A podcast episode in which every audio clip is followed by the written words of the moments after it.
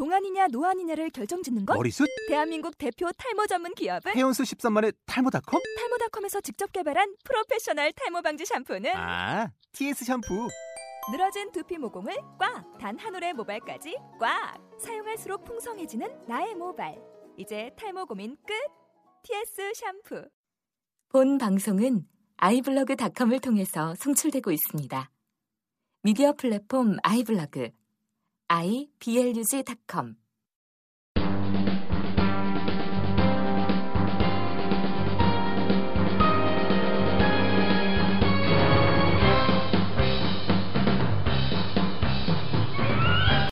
Welcome to Kim Sam English. 안녕하세요. 김쌤 영어 김쌤입니다. 네이버 김쌤 영어 블로그에 있는 글을 김쌤이 직접 읽어드리면 더욱 유익할 것이라 생각하고 이렇게 녹음 파일을 올립니다.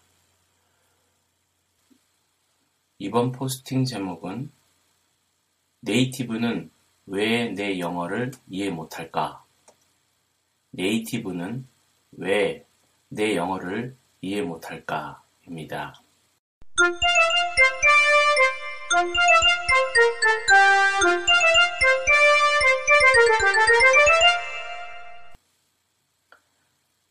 학교에서 배운 영어를 네이티브에게 하면 이해 못하는 경우가 많습니다.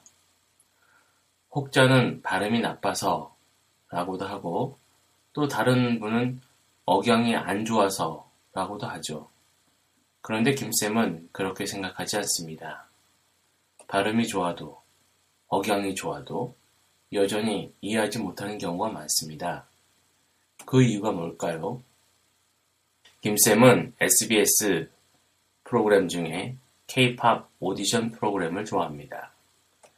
참가자들의 도전 정신과 창의적인 정신이 좋고 박진영 심사위원이 김쌤과 비슷하게 생겨서 좋습니다. 갑자기 왜 이런 말을 할까요? 지난해 K-팝 2에서 이하이 양과 캐시영 양의 콜라보레이션이 있었습니다. 이하이 양은 정말 멋진 노래를 선사하였고 2위까지 올라간 뛰어난 참가자였습니다. 현재 가수로 왕성한 활동을 보이고 있습니다. 노래만 보자면 이하이 양의 발음은 native라고 해도 손색이 없을 정도로 뛰어나죠.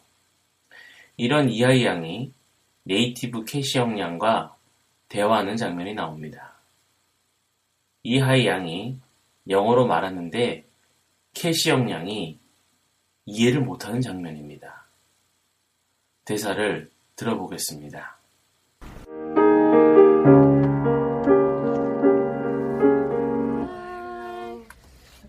How are you? Uh, I'm fine. You're fine. Thank you. And you? I'm good. Oh, yes. I see. How old are you? Uh, 17. Uh, I'm 16. Mm. Your sister.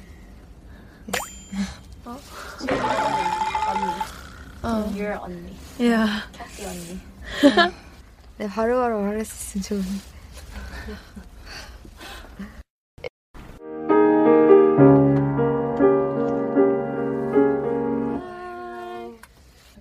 How are you?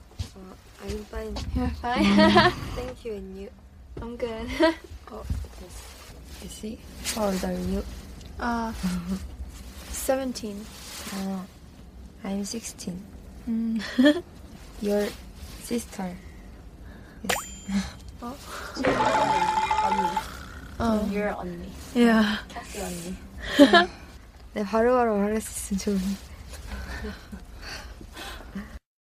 이하이 양은 분명 영어로 your sister 라고 말했는데 캐시영 양이 왜 이해를 못했을까요? 이하이 양이 발음이 나빠서 아니면 억양이 안 좋아서일까요? 아닙니다. 왜 그렇습니까? 통역사가 뭐라고 통역을 했습니까? 유아 언니, 캐시 언니라고 하자 캐시 영양이 고개를 끄덕입니다. 캐시 영양이 이하이 양의 말을 이해하지 못한 이유는 sister는 언니가 아니기 때문이었습니다. 그러면 sister는 무슨 뜻입니까? 한 어머니 밑에서 태어난 여자 형제입니다. 캐시 영양과 이하이 양은 한 부모 밑에서 태어난 여자 형제가 아니기에 캐시 영양이 황당할 수밖에 없었던 것입니다. 그리고 캐시 영양은 언니라는 말을 아마도 단지 호칭으로만 이해했을 것입니다. 여성이 자신보다 나이가 많은 여성을 부를 때 쓰는 말로 이해하였을지 의문입니다. 이처럼 우리는 영어로 말을 해도 네이티브는 이해하지 못하는 경우가 많습니다. 왜 이런 일이 일어날까요? 학교에서 십수년을 배웠고 개인 교습에 학원까지 다녔는데도 이런 일은 빈번하게 일어납니다. 그 이유는 영어를 한국어로 바꾸어 이해하는 학습 방식의 문제 때문입니다. You're my sister를 너는 나의 같은 부모 밑에서 태어난 여자 형제야 라고 설명하지 않고 너는 내 언니야 라고 가르치는 방식 때문입니다. 그러니 언니를 표현하고 싶을 때는 당연히 sister 라는 단어를 사용할 수밖에 없는 것입니다. 따라서 네이티브는 이해할 수 없는 말이 됩니다. 사실 이런 식으로 국어로 바꿔 이해한 단어들은 사실은 영어가 아닙니다. 국어에 포함되는 외래어나 마찬가지입니다. 미니 슈퍼처럼 원어민은 이해할 수 없습니다. 미니는 작다는 말이고 슈퍼는 크다는 말인데 어찌 미니 슈퍼가 있을 수 있다는 말입니까? 이런 식의 단어를 아무리 많이 외운들 영어가 늘기는 어렵습니다. 이런 방식으로 외운 단어의 쓰임새는 국어식이기 때문에 영어가 아닌 국어식 사고를 전달합니다. 그래서 native는 이해하기 어렵습니다. 시중의 대부분의 영어 학습 교재들은 이렇게 영어를 국어로 해석하여 설명을 합니다. 그렇기 때문에 그 책 저자가 아무리 노력을 기울여 교재를 잘 만들어도 전달하는 과정에 오류가 생겨서 저자의 의도와 달리 영어 학습이 아니고 외래어 학습이 되어버리기 쉽습니다. 학습자가 국어로 바꾸어 이해하기 때문입니다. 그러면 어떻게 해야 합니까? 우리는 영어사전으로 영어 단어를 찾아보면 영어 한 단어에 굉장히 많은 뜻이 있는 것을 볼 수 있습니다. 다음은 시스터를 네이버 영어사전으로 찾아본 결과입니다. 1번 언니, 누나, 여동생. 2번 자신과 같은 생각, 목적 등을 지닌 여성들을 가리켜 자매, 여성 동지. 3번 수간호사.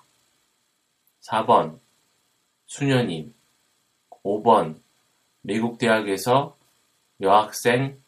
5번 미국 대학에서 여학생회 회원 6번 비격식 흑인들이 흑인 여성을 부르거나 가리킬 때 씀. 7번 보통 형용사로 쓰여 자매기관 무려 7가지의 뜻이 있는 것으로 설명합니다. 그래서 영어는 이렇게 많은 뜻을 가지고 있구나 생각하며 어렵다고 생각하게 되기 쉽습니다. 그런데 콜린스 영영사전은 다음과 같이 시스터를 설명합니다. Your sister is a girl or woman who has the same parents as you.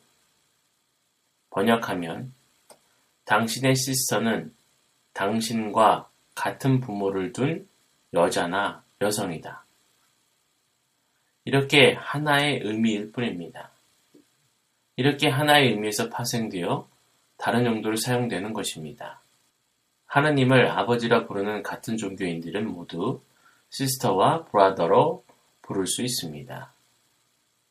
여기서 파생되어 같은 생각이나 목적을 가진 동지를 sister라고 부를 수도 있는 것입니다.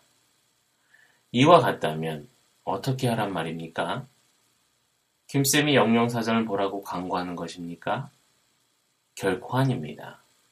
왜냐하면 영어를 몰라서 영어를 배우는 사람이 영어로 뜻풀이가 되어 있는 영영사전을 온전히 해석하기 어렵기 때문입니다. 따라서 영영사전을 추천하지는 않습니다.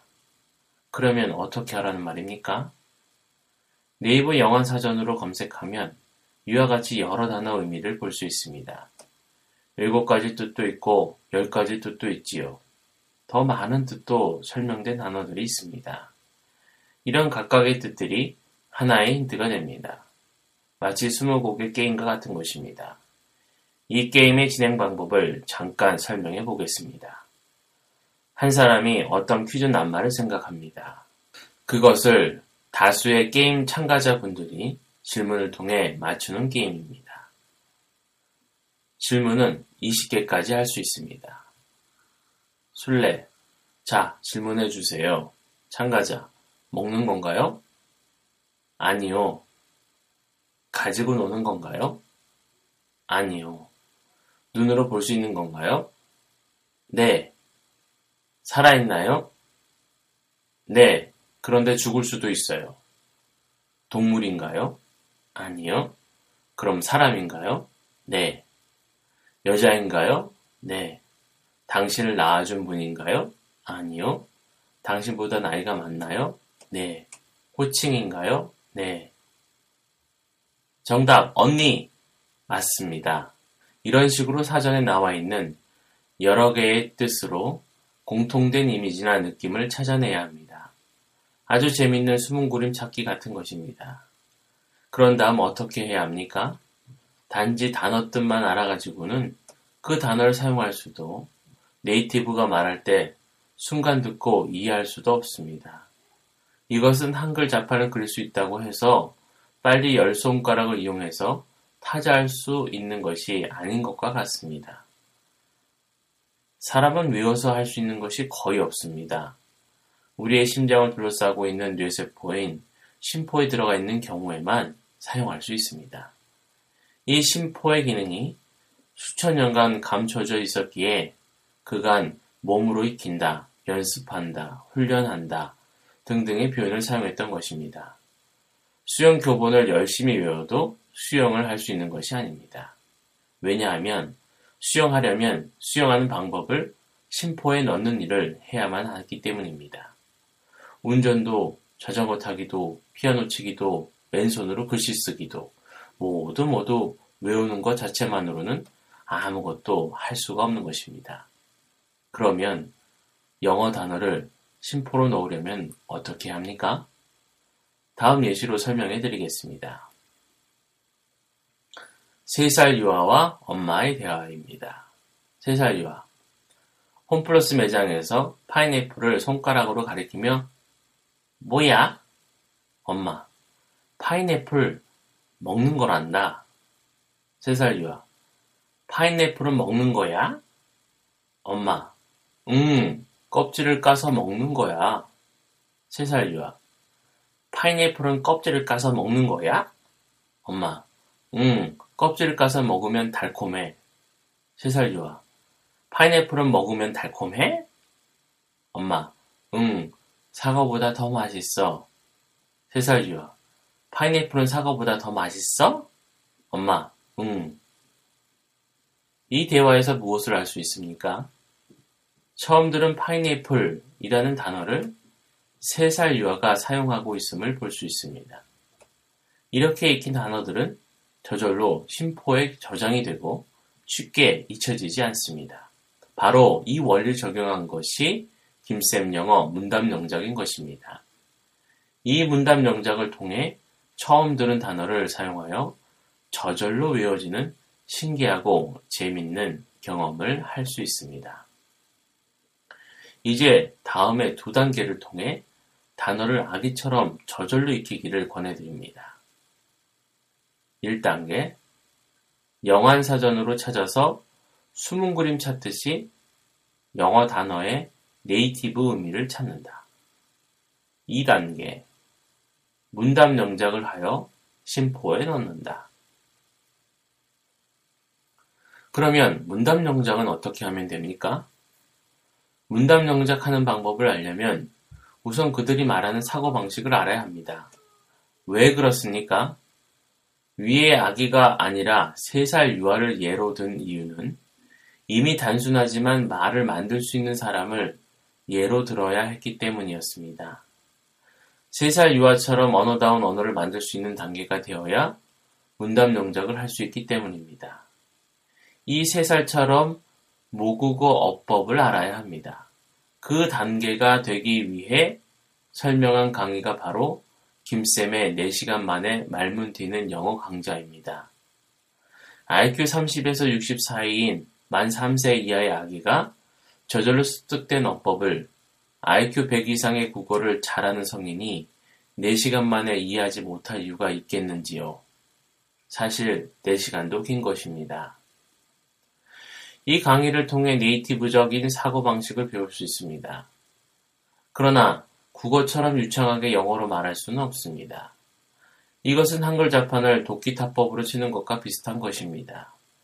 양손에 열 손가락으로 익히는 연습을 하지 않으면 자판이 보여도 도끼타법으로 칠 수밖에 없는 것입니다. 열 손가락으로 익히는 방법인 한글 타자 연습 프로그램에 해당하는 것이 바로 김쌤의 문답 영작이고 발명자 김쌤이 직접 코칭하는 시스템이 바로 문답 영작 특별반인 것입니다. 모국어법과 문답 영작, 그리고 문답 영작 특별반 프로그램 시즌 3 10회까지 모두 무료입니다. 보시고, 들으시고, 실천하시면 바로 말문이 열려서 단어가 외우는 것이 아니라 외워지는 것임을 직접 체험하게 될 것입니다. 이 글을 읽는 모든 분이 영어 때문에 더 이상 고통을 받지 않게 되기를 간절히 바라며 이 글을 마칩니다. 지금까지 청취해 주셔서 감사합니다. 또 뵙겠습니다.